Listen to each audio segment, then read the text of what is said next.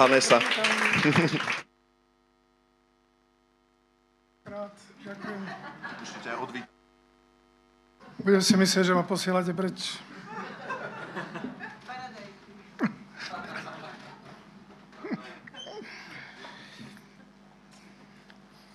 A moja druhá téma, dúfam, že bude trochu kratšia. Nie je to veľmi hygienické tak dlho rozprávať. Myslím psychohygiena.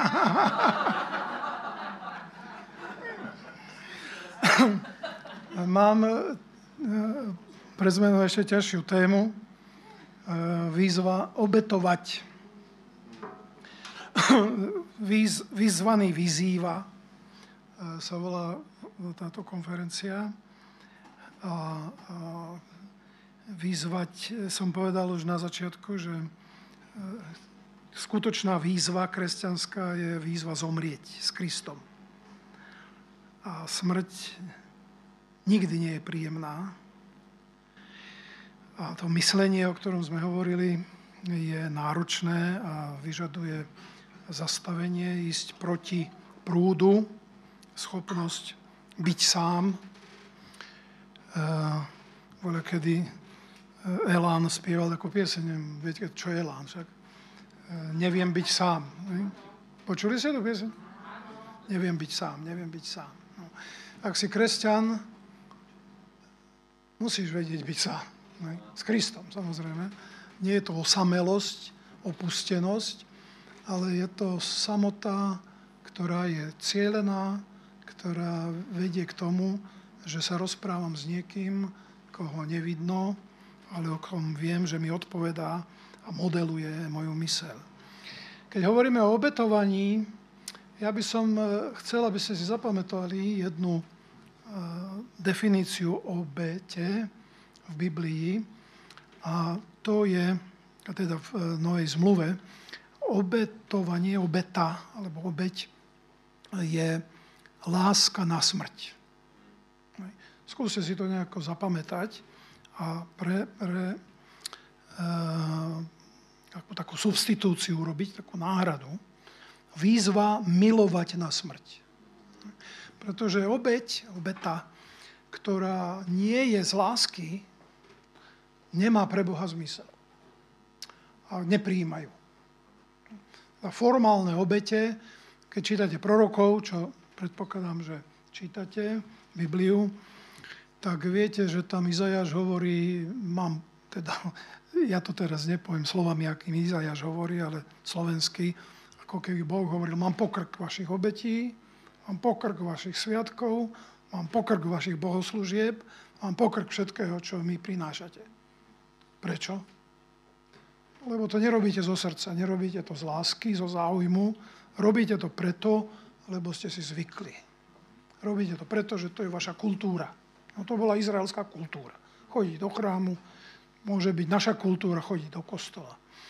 Takže keď hovoríme o obetavosti alebo obetovaní, tak hovoríme o obetovaní života. No, teda, e, samozrejme, často sa hovorí o obetovaní iných vecí, ako e, ja neviem, majetku, alebo financií, alebo času. Čas je veľmi cenná komodita, tak poviem, tovar. A keď venujete niekomu čas, tak často je to skutočná obetavosť. Ale všetky tieto obetavosti alebo obete, pokiaľ za tým nie je dar života, tak e, majú buď malú, alebo vôbec žiadnu cenu. Takže e, tá, tá, tá výzva, znovu tam je ten e, verš Ján 12.24, ak nezomrie pšeničné zrno, ostane samotné. Ak ja chcem priniesť úrodu pre Krista, tak musím ho nasledovať, a to ochotne zomrieť s ním. Len pozor, tá smrť musí byť z lásky. No to je niečo, čo ak sa do toho prinútim alebo nejako zmanipulujem, že proste to necítim ako vďačnosť, ako nadšenie tým, že Kristus mňa najskôr miloval a že ja mu dodávam preto, lebo iné nemôžem. Keď, keď milujete, tak máte pocit, že iné nemôžem, len toto. Proste láska nás tak pri, prinúti k niečomu, že máme dojem, že sa to inak nedá. Samozrejme, že sa dá, vieme, že máme e, slobodnú vôľu, ale láska nás vedie. Obetovanie dnes je jedna z najspochybňovanejších vecí. A ja tu len mám niekoľko takých, aby sme si uvedomili, že v akom prostredí žijeme. Momente, keď hovoríte o obetovaní, tak buď ľudia majú pocit, že chcete od nich ich majetok, alebo, um, ja neviem, názory, aby sa pridali do vašej strany politickej alebo cirkvi alebo čo. Proste, že od nás ľudia chcú niečo, aby sme robili. Lenže to obetovanie, ten problém, ktorý dnes s obetovaním je, je to, čo niekto nazval egoinflácia. Ehm, my si ani nevieme predstaviť, ako vzdelanie a seba dôvera dnes narástli. Dnes v podstate nemáte človeka, ktorý sa nemôže nejak kriticky k čomukoľvek vyjadriť. Proste vy e, počúvate najkvalitnejšie prejavy, najkvalitnejšiu hudbu, teraz myslím technicky najkvalitnejšiu. Čo je umelecky najkvalitnejšie, to hádam necháme bokom, lebo neviem, že, či by sme sa zhodli. Ale čo sa týka technického prevedenia, a, tak môžete počúvať e, proste naj, naj, najhifia veci, ktoré bola, kedy sme boli radi, keď sme vôbec začuli na nejakej chrapľavej platni, aby to tam nekralo. To isté platí o prejavoch, hej, kazateľov. Môžete počúvať, ja neviem teraz koho menovať, aby som, neviem, kto je u vás najpopulárnejší alebo najvýznamnejší. No ale rozhodne si môžete to uh, pustiť na YouTube alebo kde uh, porovnávať. Hej. Výklady písma, texty. Proste absolútna najvyššia špičková kvalita je prístupná absolútne každému. Znamená, vy tu predo mnou ste na úrovni tej istej ako ja. Ja ťažko viem niečo povedať alebo s niečím prísť, čo vy by ste si nemohli skontrolovať a povedať, ale tento významne, alebo takto, to hovorí inak, tu je to inak napísané, ja to viem. A to je to, čo tu tento nazval egoinflácia. Inflácia je naraz, náraz, rozmnoženie, no a ego je ja. To znamená, že každý z nás má obrovskú možnosť poznania, kontroly, e, nejakého porovnávania. A ako so to súvisí s obetovaním? No tak e, súvisí to tak, že ja keď sa mám niekomu obetovať, tak sa mu musím totálne poddať. Ja sa musím odovzdať. Musím dôverovať tak, že sa prestávam pýtať. Pozor, ja nehovorím, že sa Krista nemáme pýtať. To je posledná vec, ktorú chcem povedať. Tá prvá prednáška bola práve o tom, že máme myslieť a máme sa pýtať.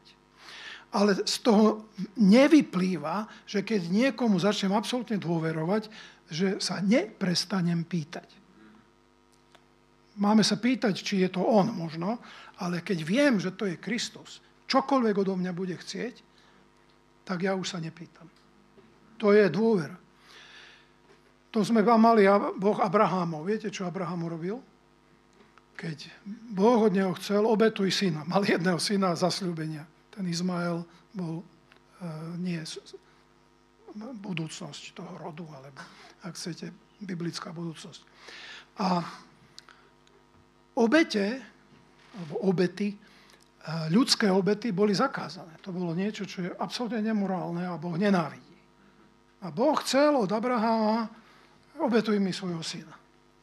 Tak Abraham mal povedať, toto nie je od Boha. Toto je totálne, bláz, totálne bláznostvo. E, jeden filozof Kierkegaard, asi poznáte to meno, môže si skontrolovať na YouTube, ako som povedal. Proste všetko je pod kontrolou. E, o tom napísal knihu a nazýval ju e, e, Hrôza a triaška. Strach a triaška. O tejto, o tejto téme. Možno, že sa nám to ľahko počúva, ale viete si predstaviť, že vaša viera by sa mala vyjadriť v tom, že obetujete svoje dieťa. Že ho fyzicky idete zabiť.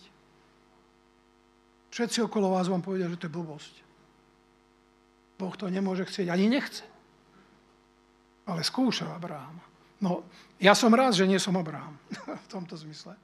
A vy si asi poviete samozrejme, že si rád. Jednoducho obetovať znamená totálne dôverovať a keď viem, že je to od Neho, tak sa prestávam pýtať.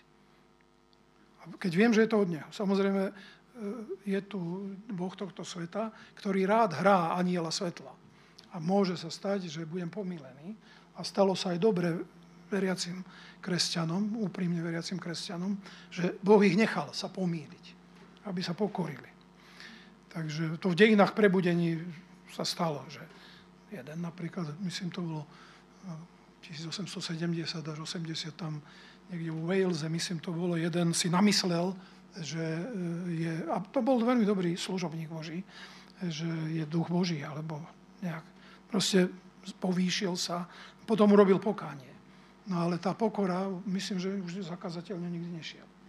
Lebo keď také niečo sa stane, že sa takto pomýli niekto, tak je to veľmi vážne. No, to znamená, že omily sú možné, ale ja tu chcem zdôrazniť, že obetovanie je dôvera bez otázok. Dnes ale sme naučení, že môj subjektívny názor je absolútna pravda. Ako viete, žijeme v období postmodernizmu, kde celková pravda neexistuje. To je inak zaujímavé, že toto je celková pravda, že celková pravda nie je. Hej, takže tam si to protirečí, to asi všetci sme si všimli. Selfizmus je cudzie slovo, ktoré nevieme preložiť, pretože z angličtiny to self je moja identita. Nie je to celkom ego, moje ja, je to to, kto som, aké mám plány, e, moja proste totožnosť. A ten selfizmus hovorí, že najdôležitejší, najdôležitejšia úloha, akú ja v tomto živote môžem mať, je seba naplnenie. Hej. Ja to ešte zopakujem. Najdôležitejšia úloha, najdôležitejší cieľ života človeka je naplniť si tento život tak, aby som bol s ním spokojný. Aby som si, aby som si užil, aby som mal uh, istotu, že za niečo stojím. Toto je vo vzduchu. Toto vás nikto nemusí učiť. Toto vyplýva zo všetkých televíznych programov, zo všetkých sekulárnych piesní, občas aj z duchovných piesní, žiaľ, kresťanských. Toto vyplýva zo všetkých kníh, ktoré dneska sa publikujú. Proste ty si máš naplniť zmysel tohto života. Tvoj najvyšší cieľ je naplniť zmysel tohto života. Dobre, ak mám obetovať svoj život, a ten môj život sa nenaplní, tak som všetko stratil.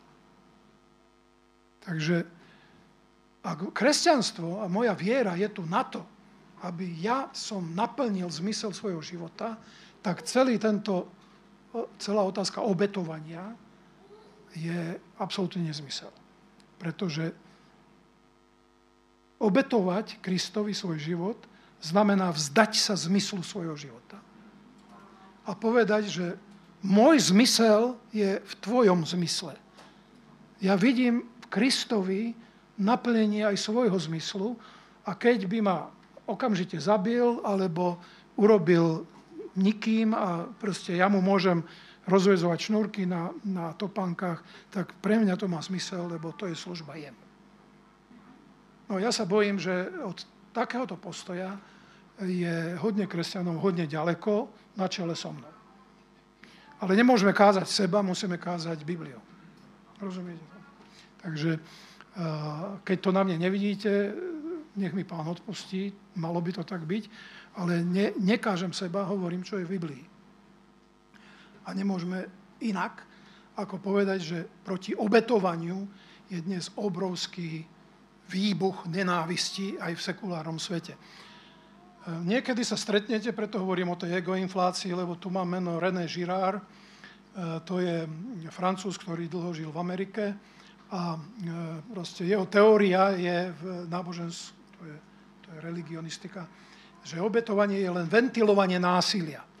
To znamená, že e, preto existovali obete, lebo ľudia sa potrebujú vzdať násilia medzi sebou, to znamená politického, ekonomického, rôzneho násilia, vojen, a preto potrebujú niekoho obetovať.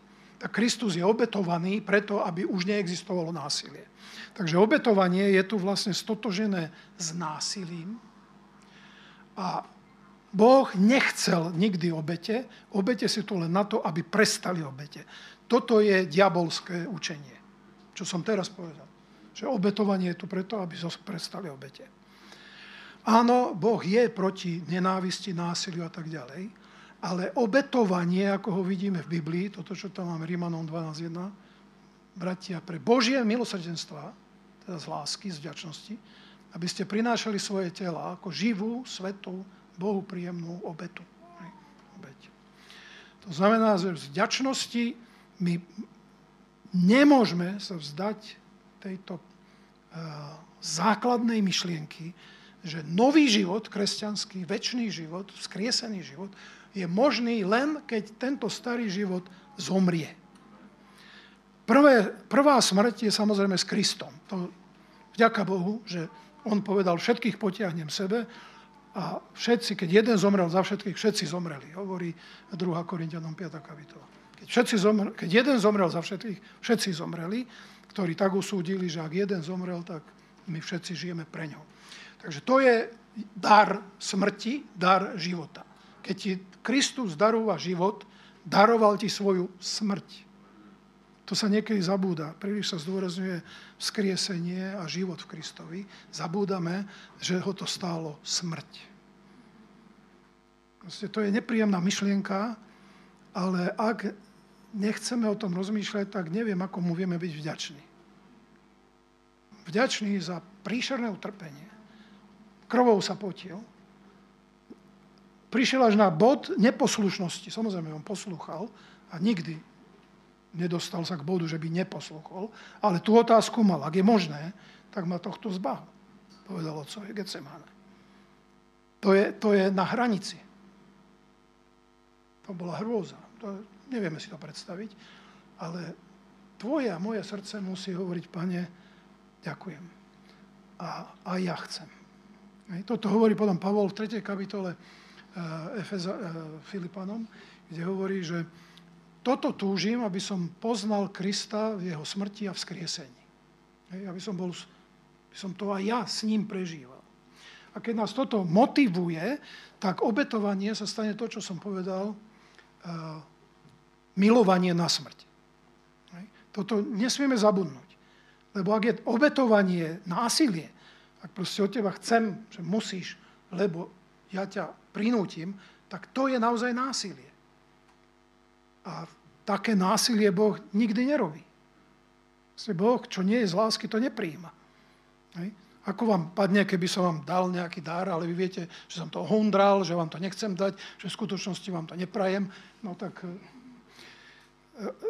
viete, v politike sa to tak robí na silu, ale to nie sú vzťahy. To je proste násilie, kradnutie. Ale v cirkvi, v rodine, tam, kde sa máte radi, tam predpokladáte, že keď vám niekto dáva dar, takže vám to ochotne dáva. A preto ste to ochotní prijať. Ale ak to je inak, tak proste máme to v sebe. Hej. Nedávaj mi niečo, čo mi nechceš dať. Takže obetovanie je milovanie na smrť.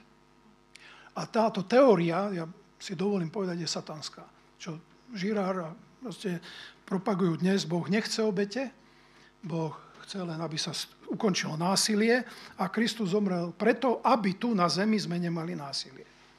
Tak určite jeden výsledok je láska, že nemáme násilie, keď veríme v Krista, ale jeho cieľ je oveľa vyšší ako to, aby sme tu nemali násilie. Kristov cieľ je, aby sme my žili v novom tele s ním, keď už nebude tento svet, ako je teraz existovať.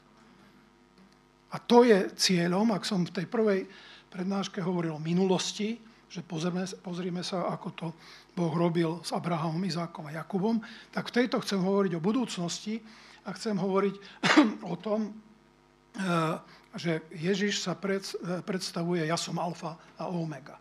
Že čo to znamená. Ale prv, ako k tomu prídeme, prejdeme na eh, ďalšiu tému a to je Ježiš pri, e, pripodobňuje náš život kresťanský a nasledovanie Krista k, stavanie, k stavbe veže. K stavaniu veže. Teda staviteľ potrebuje spočítať náklady, potrebuje mať stavený plán, potrebuje nejaký časový rozvrh. Hej? To je otázka staviteľa. A ten text Lukáš 14, 28, 30. Keď niekto z vás chce stavať väžu, či si najprv nesadne, hej, nezamyslí sa, neprepočíta náklady, či bude mať na jej dokončenie. Aby sa mu všetci nezačali posmievať, keď uvidia, že položil základy a pritom nemá na dokončenie stavby. Tento človek začal stavať a nebol schopný dokončiť. Takže Pán nás to pripodáva k staviteľom, ten, ten, to ďalšie pripodobnenie je k vedeniu vojny, ku kráľovi. Takže máme staviteľa a kráľa a to sme my, staviteľ a kráľ. Tvoj život nasledovania sa podobá na jednej strane k tomu, že niečo buduješ, na druhej strane k tomu, že niečo brániš a vybojúvaš. No? Vojna, stávanie dosť protikladné témy, pretože keď sa bojuje, vidíte obrazy z Ukrajiny, tak sa búra. No ale ten život je nie len o búraní, nasledovanie Krista, ale je o stavaní. Hej? Takže e, ten, e, k tomu stavaniu väža. Hej? Čo to tá väža môže byť?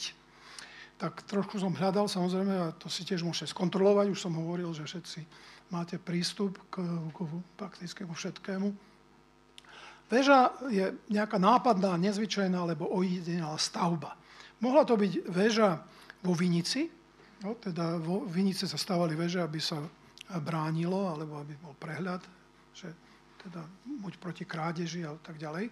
Ale mohli to byť aj stavby, ktoré sa robili ako niečo špeciálne, treba na hradbách, alebo niečo, čo malo ukázať, že, že tu je niečo výnimočné, nejaké bohatstvo, nejaká,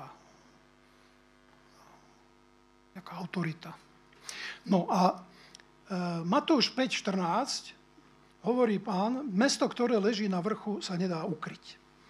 Teda e, pán nám hovorí, že keď začneš stavať e, svoj život ako učeníka, ako niekoho, kto nasleduje Krista, tak budeš robiť niečo, čo je veľmi výnimočné. No, to je niečo tak extra, že všetci si sa na teba budú pozerať a budú sledovať, že čo z toho bude. Stal si sa kresťanom.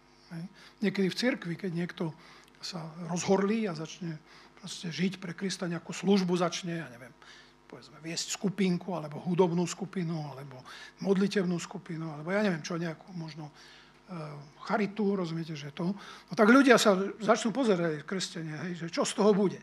A pán hovorí, že keď také niečo nápadné začneš robiť, tak e, daj pozor, aby si vedel, že čo ťa to bude stáť čo ťa to bude stať.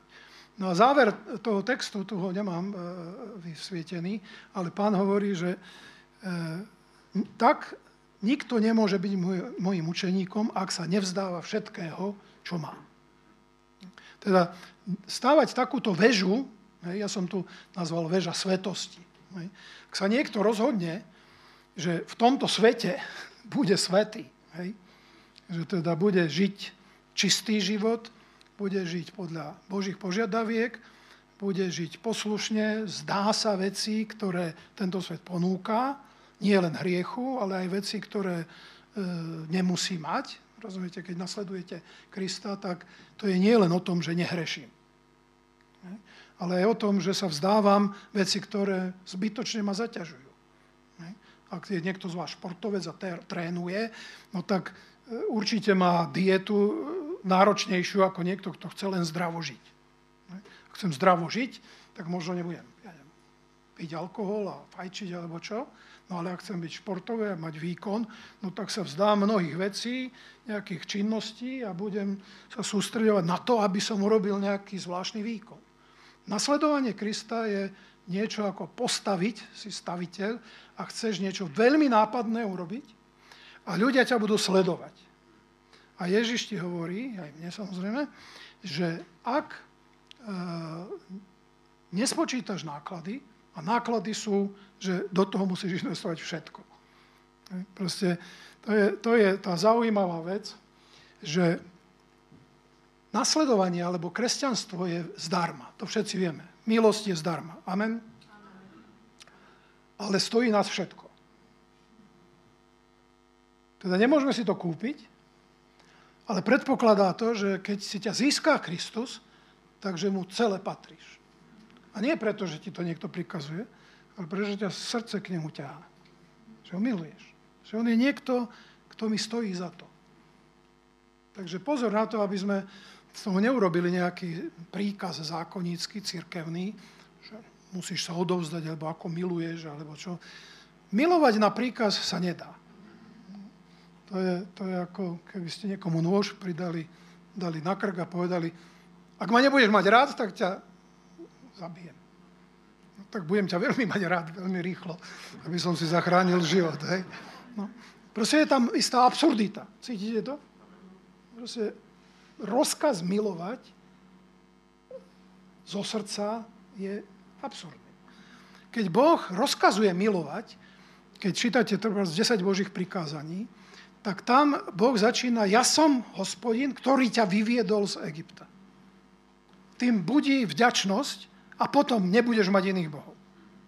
Ale najskôr je tam, ja som niečo pre teba urobil. Takže ak Ježiš chce, nasleduj ma zo celých síl a so celým životom, tak najskôr hovorí, pozri sa na kríž. Pozri sa, čo som pre teba urobil. Vzbudzuje to v tebe vďačnosť? Vzbudzuje to v tebe nejakú chuť, nejakú túžbu, nejaké rozhodnutie nasledovať, odovzdať sa, patriť mu, hovoriť o ňom. Obdivuješ ho? Ak nie, tak neobetuj. Nemá to zmysel. Začína najskôr tým, že zastavíš a pýtaš sa, prečo to na mňa ne, ne, nehovorí. Prečo kresťania, povedzme, starí kresťania v Ríme, boli ochotní sa nechať hádzať pred divé zvery a zožrať proste, z lásky ku Kristovi a mne to nič nehovorí. Čo som ja? Som tak proste posadnutý tou egoinfláciou, že už ja neviem obetovať? Že už všetko je tu pre mňa? Že už mám len práva a žiadne povinnosti? Tá, tá moderná doba je zúfalo naladená proti obetovaniu. Proste máme práva, všetci ľudia sú tu pre nás, od premiéra po moju mamu a neviem, predavačku, v nejakom supermarkete. Všetci sú to pre mňa. Ale ja tu nie som pre nikoho. Len pre seba. Tak to je, to je šialené. A v tej takejto dobe žijeme. Možno, že to je viac západný problém a že neviem, niekde v Indii, alebo ja neviem, kde to celkom takto nie je, to neviem. Ale to, že to v našich médiách a vo všetkých príbehoch, ktoré čítate, takto je, to viem. Takže ja hovorím, do našej situácie. Tvoja stavba je tvoj charakter, v prvom rade, tvoja rodina, tvoja kariéra, práca, firma, církev, církevná služba. To všetko staviaš, keď chceš byť kresťanom, nasledovať Krista a ľudia ťa pozorujú. A pán upozorňuje, že to má byť niečo, čo je veľmi nápadné, no, zvlášť medzi neveriacimi, ale aj veriacimi, a keď to nezvládneš, tak sa ti budú posmievať. Čo je nepríjemné. To jasne tam pán hovorí. Takže to je výzva obetovať všetko do toho, keď idem, potrebujem do, do nejakej práce alebo do nejakého obetovania, potrebujem vedieť, že Kristus odo mňa chce, že to je jeho vôľa a že mu dávam všetko k dispozícii, pretože ak tam bude jedno ale, pane, dávam ti všetko, ale Rozumiete, ak tam ale, nie je toto hobby, nie je tento vzťah, nie je toto prácu, nie, no, povedzte si čo, nie, hej, proste nejaký záujem, tak to nezvládnem. Druhá vec je veľmi zaujímavé prirovnanie ku kráľovi, ktorý ide do vojny. Hej, to som to zúvažoval, že prečo tam hovorí o kráľovi pán. E, myslím si, že, toto prečítame, alebo keď má ísť kráľ do boja s iným kráľom, či si najprv nesadne a neporadí sa, či sa môže s desiatimi tisícami postaviť proti tomu, ktorý ide proti nemu. 20, ktorý ide proti nemu s 20 tisícami. Ak nie, vyšle posolstvo, kým je jeho protivník ešte ďaleko a vyžiada si podmienky mieru. Že pán hovorí, že my sme ako kráľ, a teraz prečo ako kráľ? Myslím si, že to je založené na uh, tom, že každý z nás, každý veriaci je podľa Filipanom 3.20 občanom, hej, naša vlast alebo občianstvo je v nebesiach. Hej, proste my, keď sme nasledovníci Krista, tak sme absolútne nezávislí na Bohu tohto sveta. Všetko, čo ho poslúchame, poslúchame ho len preto, že nemusíme. Že nejako sme si zvykli, ale nemusíme ho poslúchať. Hej, proste Kristus nás vykúpil z otroctva hriechu, vykúpil nás z otroctva e, Boha tohto sveta. Tu máte úplne dole. Diabol je Boh tohto sveta, alebo veku tohto veku. 2. Korintianom 4.4. 2. Korintianom 4.4. Takže on nás z toho vykúpil na kríži a v skriesení a nemusíme ho poslúchať. A to, že ho nemusíme poslúchať, to je kráľovský dar. Takže v istom zmysle, pozor, sme aj otroci Kristovi, ale v inom zmysle sme králi. Sme deti Božie a zároveň sme jeho sluhovia. Takže to v Biblii sú rôzne metafory, k tomu, čo o človekovi, o nasledovníkovi je.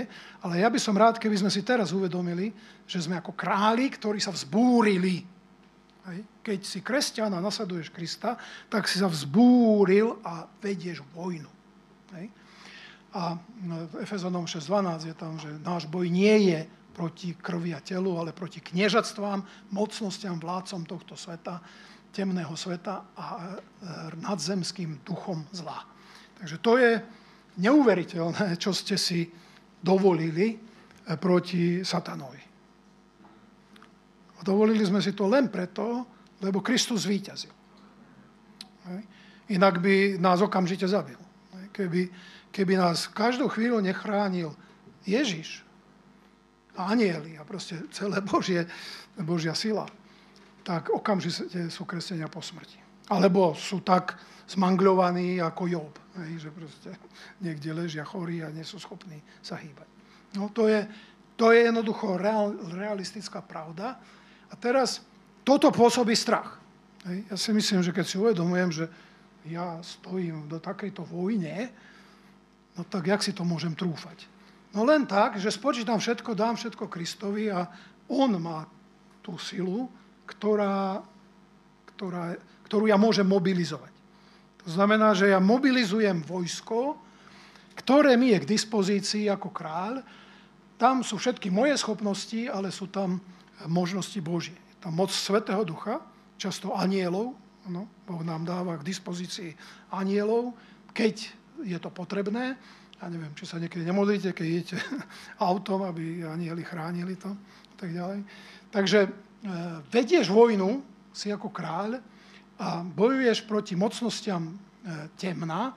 A v Efezanom 2. kapitola 1 až 3 hovorí, že sú také tri druhy, nielen toho boja, nielen uh, tie kniežastva, proste duchovné mocnosti, tie sú uh, diabol, boh tohto sveta, ale sú aj zlé žiadosti, to znamená moja vlastná telesnosť, to, že mám zvyky a uh, túžby, ktoré sú proti Božiemu slovu a proti svetu. Spoločnosť reprezentuje silne diabla. Je teda to, čo ľudia bežne bez viery v Boha myslia, to sú uh, diabolské nástroje. Zvyky, často kultúrne veci, ktoré e, sú tzv. buď ľudová, alebo naša kultúra, je spôsob, ako, ako uh, sa vyjadrujeme, ako, aké máme ja neviem, porekadlá, niekedy v ľudových piesniach počujete veľmi e, veci, ktoré sú jasne e, vyjadrením nejakej neviery, alebo tak, ale to teraz nejdem riešiť. Znamená, sme si uvedomili, že svet, spoločnosť nás e, e, drží pri neviere a my sa potrebujeme, tak by som povedal, kráľovsky vzbúriť. Ak chceš poslúchať Krista, si vzbúrenec proti diablovi. Takže to je veľký, veľký titul, kráľ. Hej. Uvedome si, že to je metafora. Ja nehovorím, že sme králi, kráľ je Kristus. Hej. Ale on použil túto metaforu, je to z úst samého pána, takže musíme rozmýšľať, prečo. Prečo povedal kráľ. Pretože povedal, že to, je, to chce mobilizáciu, to chce moc, to chce e, nasadenie a vzburu, ako keď e, máte vlastných poddaných a vlastné, vlastné územia. Poďme teda na ten cieľ je budúcnosť. Prečo toto robíme? Prečo staviame a prečo vedieme vojnu? Pretože prichádza ohodnotenie a toto je možno najdôležitejšia vec, ktorú dnes tu poviem. Prichádza ohodnotenie, keď e, zjavenie 22.13 hovorí, ja som alfa i omega, prvý a posledný, počiatový koniec. Tak ako sa Boh predstavil, e, Boh Abraháma, Izáka, Jakuba, tak tu sa predstavuje, ja som alfa a omega, to je grécka abeceda. Slovensky by sme povedali, ja som A aj Z. Hej. Na začiatku aj na konci je Boh. To znamená, že on je život a smrť, je to abeceda môjho života. Zjavenie 1, 17 a 18. Jánovi hovorí Kristus. Neboj sa, ja som prvý a posledný a som živý. Bol som mŕtvý a hľa žijem na veky vekov a mám kľúče smrti a podsvetia. Takže on povedal Jánovi, aby sa nebál, a to hovorí aj nám, lebo on má v rukách náš život a náš smrť. Ak nás nasledovanie Krista bude stať život, tak on nám dá život. On má, plá, on má nad tým moc. Hej. Takže život a smrť, stvorenie a koniec sveta. On je abecedou dejín.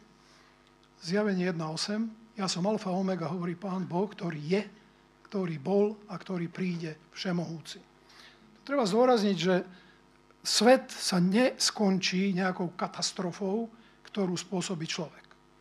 No ja si, človek spôsobí veľa katastrof a neviem, že či ne, to oteplovanie nespôsobí naozaj veľké problémy. Ježiš hovorí v 21. kapitole Lukáša, že bude hučať more. Hej. Neviem, či to je metafora, lebo more je niekedy obrazom ľudstva, že teda zúria národy ako more, alebo či to je naozaj, že sa zdvihnú hladiny e, oceánov, ako teraz predpovedajú, a či to naozaj tak bude. To je možné. Ja neviem. Jednoducho sa k tomu nemôžem vyjadriť. Dôležité je, že nič z toho, čo sa tu môže stať, atomová vojna, ekologická katastrofa, globálne oteplovanie, nebude omegou týchto dejí. Z napíše Ježiš. Čo k tomu použije, neviem a nevravím, že sa nemáme starať o tento svet, ak môžeme. Ak môžeme v rámci našich E, nášho nasledovania Krista pomôcť k tomu, aby tu bol poriadok a ekologicky ja neviem, to bolo lepšie, voziť sa na nejakých elektrických autách, neviem. Určite to kresťan môže robiť je to v záujme toho, aby naplnil mandát, ktorý nám Boh dal v prvej kapitole Genesis.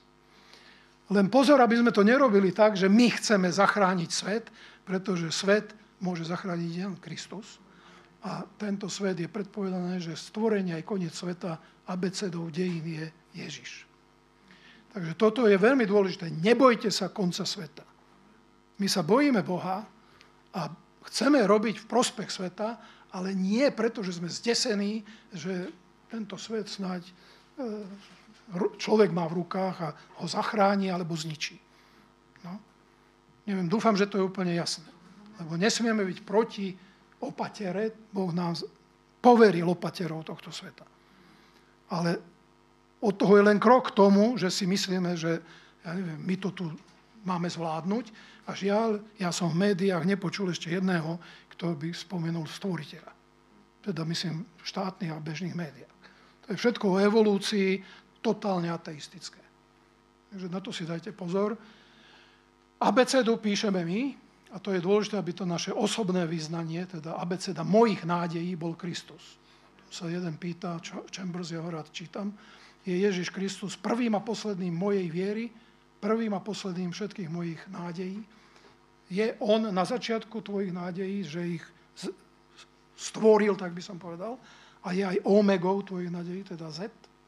Či On nás bude hodnotiť. My budeme stáť pred ním to, čo píšeme v tej abecede, lebo viete, A a Z znamená, že medzi tým je niekoľko písmen v každej abecede nejak inak, gréckej, hebrejskej, slovenskej. Ale či ju píšeme po slovensky, alebo grécky, alebo hebrejsky, vždy tá abeceda predstavuje nejaký slovník. No, nejaký slovník, pod ktorými sú slova.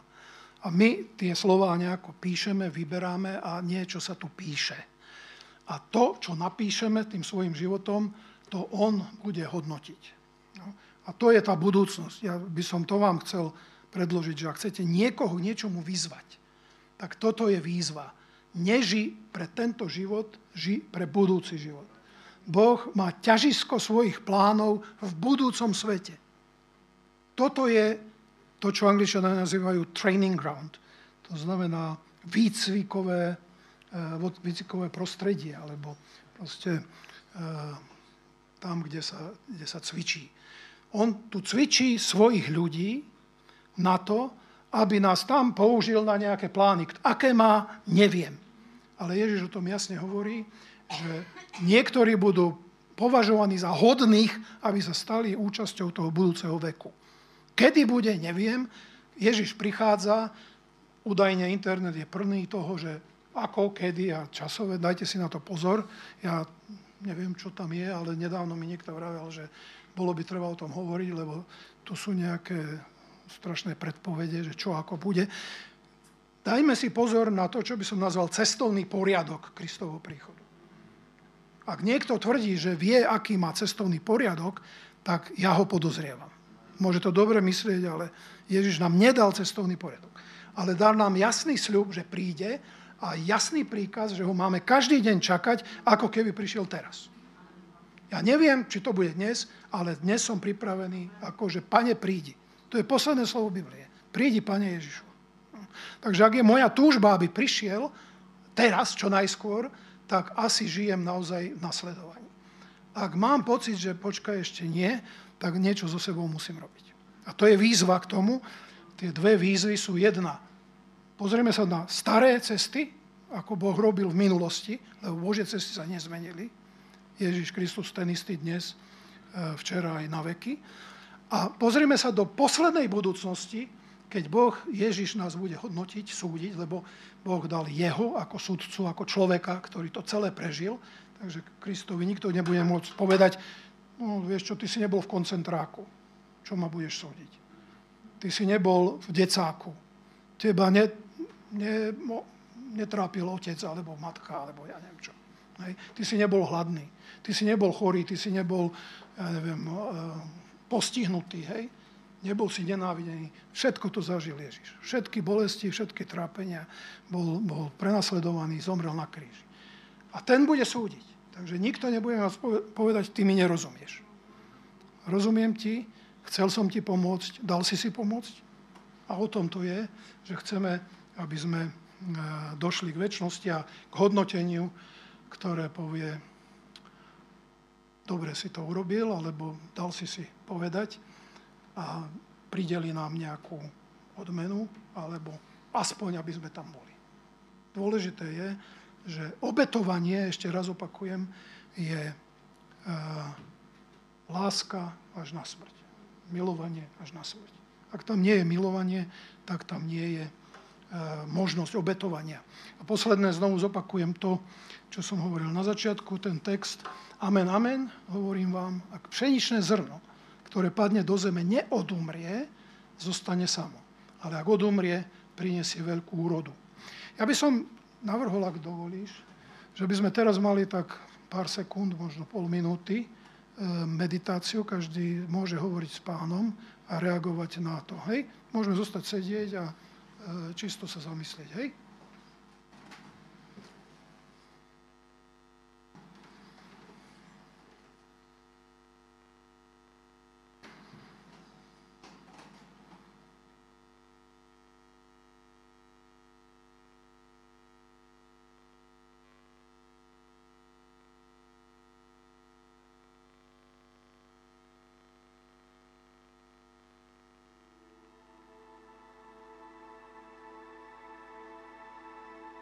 Pane,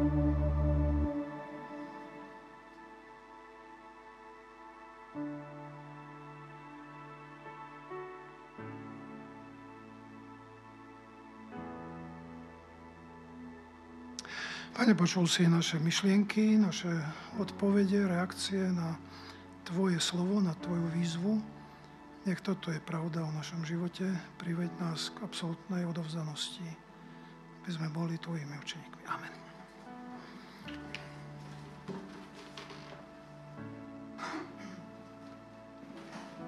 Ešte môžeme zostať chvíľku v modlitbe.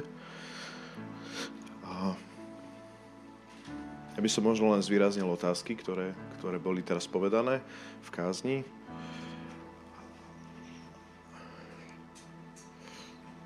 Čomu obetuješ svoj život, by sa dal prvú otázku. Do čoho investuješ svoj čas? Mne silne rezonovala táto myšlienka voči mne, hej, osobne čo tak milujem, že viem za to položiť aj svoj život.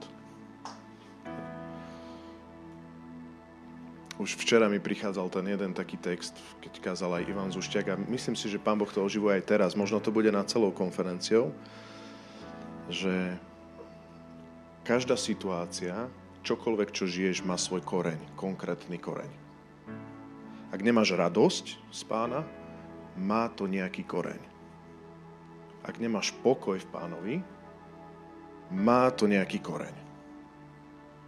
Ak nemáš vášeň alebo túžbu po pánovi a po, vidieť Božiu vôľu, vidieť zjavenie Božích vecí, Božích skutkov, má to niekde koreň. A žalme jedna sa píše, že, že ak máš záľube v hospodinovom zákone a rozmýšľaš nad Božím slovom dňom i nocou, tak jednoducho sa to nedá inak ako to, že si strom, ktorý nevedne nikdy.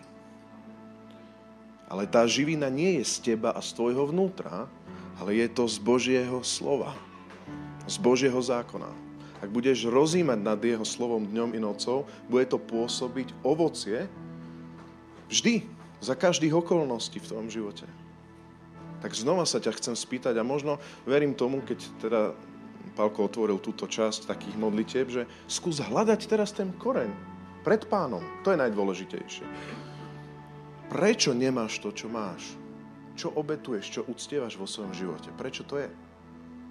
A žalm jedna pokračuje, ale tí, ktorí sedia na lavici posmievačov a posmešníkov sú ako také plevy zmietané. Fúkne doba tak, teraz je doba tak, strachu, potom je doba taká, potom si myslíme na rúžovo, potom na zeleno. Proste všetko len je stabilita, len chaos. Božie slovo je tá živná pôda pre nás. Pre Božie ovocie, pre ovocie ducha a pre Božie skutky, ktoré vyzývajú a inšpirujú tento, tento svet tak ak máš tú slobodu, tak môžeš opakovať po mne. Drahý Ježiš, ja chcem, aby tvoje ovocie rástlo skrze môj život. Chcem poznávať tvoje slovo viac a rozímať o ňom viac vo dňa v noci. Rasti, Páne Ježišu Kriste, na slávu Otca. Amen. Amen. Amen, Pane Ježišu. Chceme vidieť viac Teba, pretože o nás nejde. Je to o Tebe a o blížnom, ktorého chceme milovať. Na prvom mieste Teba celou silou, myslom a dušou a srdcom a svojho blížneho, ako sema samého. V tejto dobe to chceme, Pane. Chceme to žiť. V mene Ježiš. Ďakujem Ti za to, že ťa môžeme milovať, lebo Ty si prvý miloval nás a miluješ nás. Amen. Tak dajme potlesk pánovi. Amen, pane.